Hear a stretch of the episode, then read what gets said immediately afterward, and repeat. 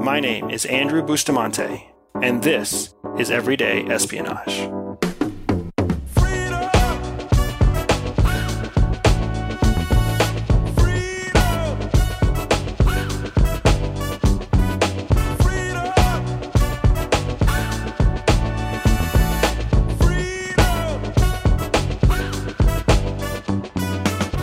Jihi and I took the kids to spend a month in Chattanooga, Tennessee this past fall. Now, if you're wondering what's in Chattanooga, I honestly had the same concern before we left. But by the end of the month, Eastern Tennessee had me just totally smitten. My three year old daughter, Alai, was totally inspired by the outdoor life that she saw all over the Tennessee River Valley.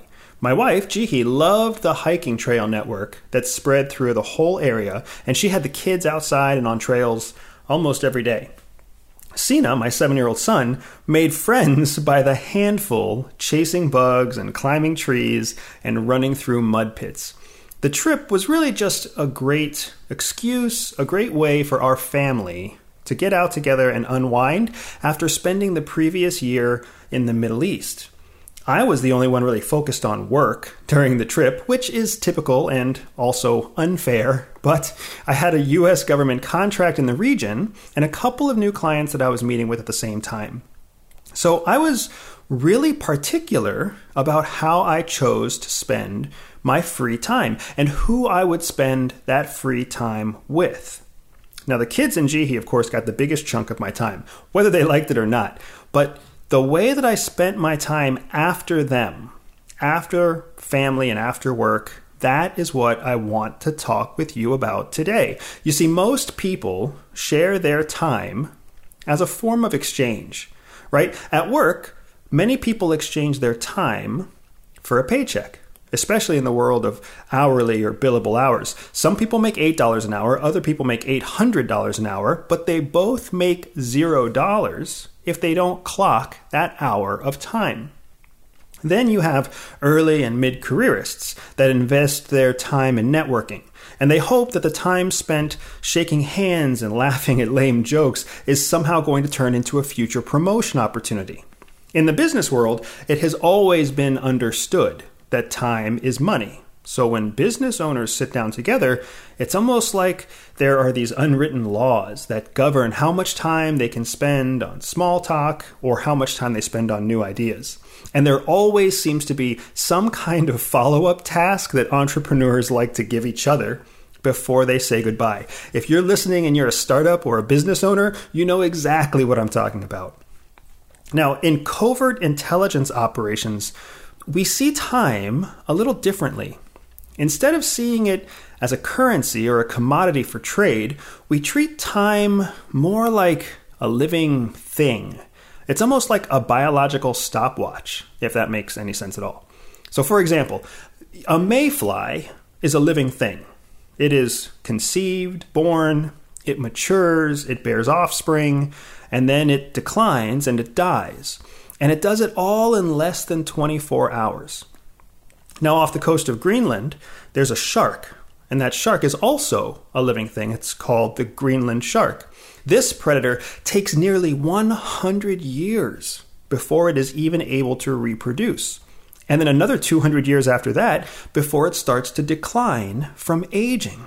Can you imagine? I mean, that's 300 years of life before it starts to decline from aging. Even worse, it's like 50 years of adolescence, 50 years of middle school. Ugh, that, that sounds absolutely horrible. My point is that time is something that these two animals both have in common.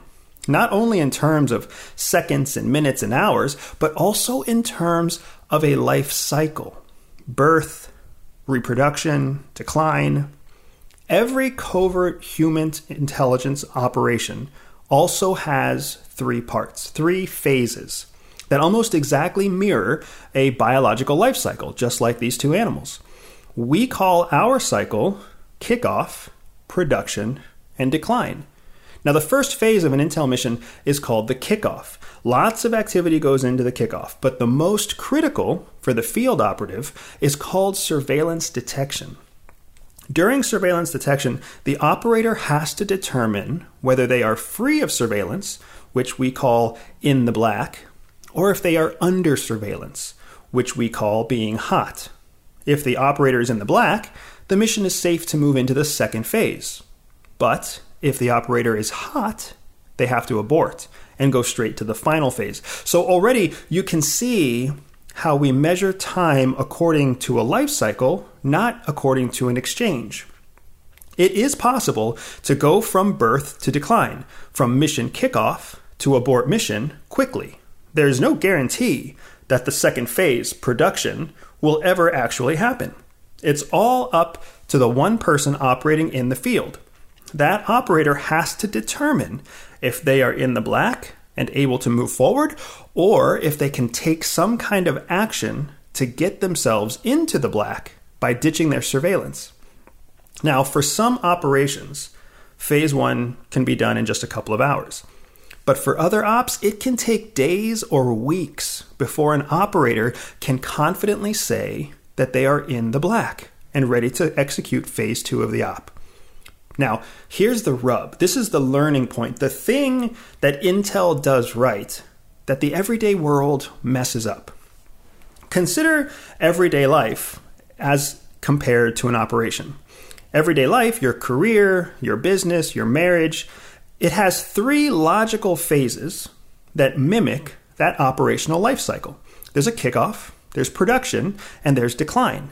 Today, you are on one of those phases. I'm in the same place. But which phase are you most focused on? Which phase from day to day are we most focused on in that operational life cycle? Is it kickoff? Is it production? Is it decline? It's the second phase. It's production. Of course, you look forward to phase two, or you look back on phase two, or you feel like you've been robbed of phase two. Whatever the case, you're always focused on phase two because you have been primed your whole life for phase two. That is the great gift our culture has given us. It has made us almost, uh, almost obsessed with being productive with just that second phase of our operational life cycle. Your parents lectured you about phase two when you were a kid. You went to school. You went to, to college. You went and got a graduate degree for phase two. You lost sleep. You gained weight. You've hurt friends, all for phase two. I know it's true because I have been there. We have all been there. No matter what your success level, no matter what your income level or your age, the pressure to produce and to produce fast is real. And it took CIA six months to break down that barrier for me and teach me the truth. The truth is that phase two, the part where you devote your energy and your resources to being productive, will never be as successful as you want it to be unless you finish phase one first. You must know that you are in the black and ready to operate successfully, or else your entire mission is at risk of being compromised by an outside threat, by a competitor, or even by some kind of unforeseen accident. Wherever you are in your business, education, or relationship life cycle, don't fall for the lie that phase two is the most important phase.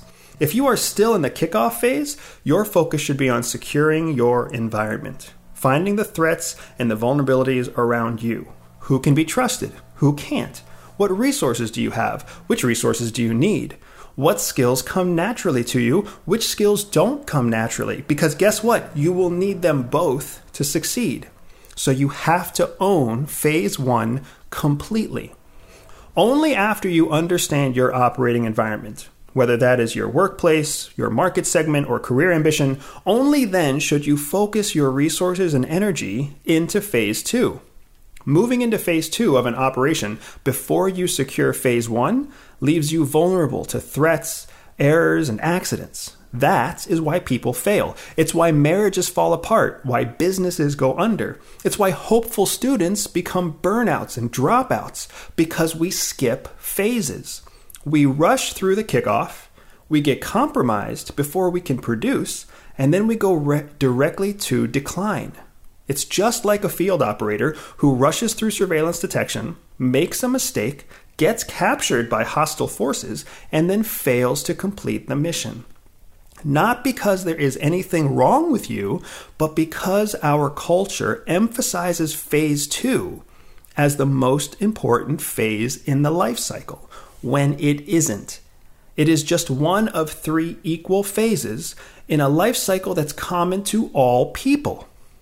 No mayfly, no Greenland shark can skip the first phase of their life cycle.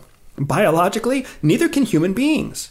And when you view your time as a life cycle instead of as a commodity for trade or exchange, it is clear that real productivity, real value, the kind that creates something out of nothing that can double or triple or quadruple your wealth, your impact, and your worth, that is only possible when you complete phase one of your operational life cycle before moving into phase two.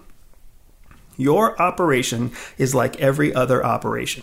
It has three phases kickoff, production, and decline. Wherever you think you land in that life cycle, don't get distracted into thinking that phase two is the most important phase. Let your competition, let your adversaries believe that lie and rush headlong through the first phase of their operation. That will leave them vulnerable. They will make mistakes, and their mistake will become your advantage. That is everyday espionage.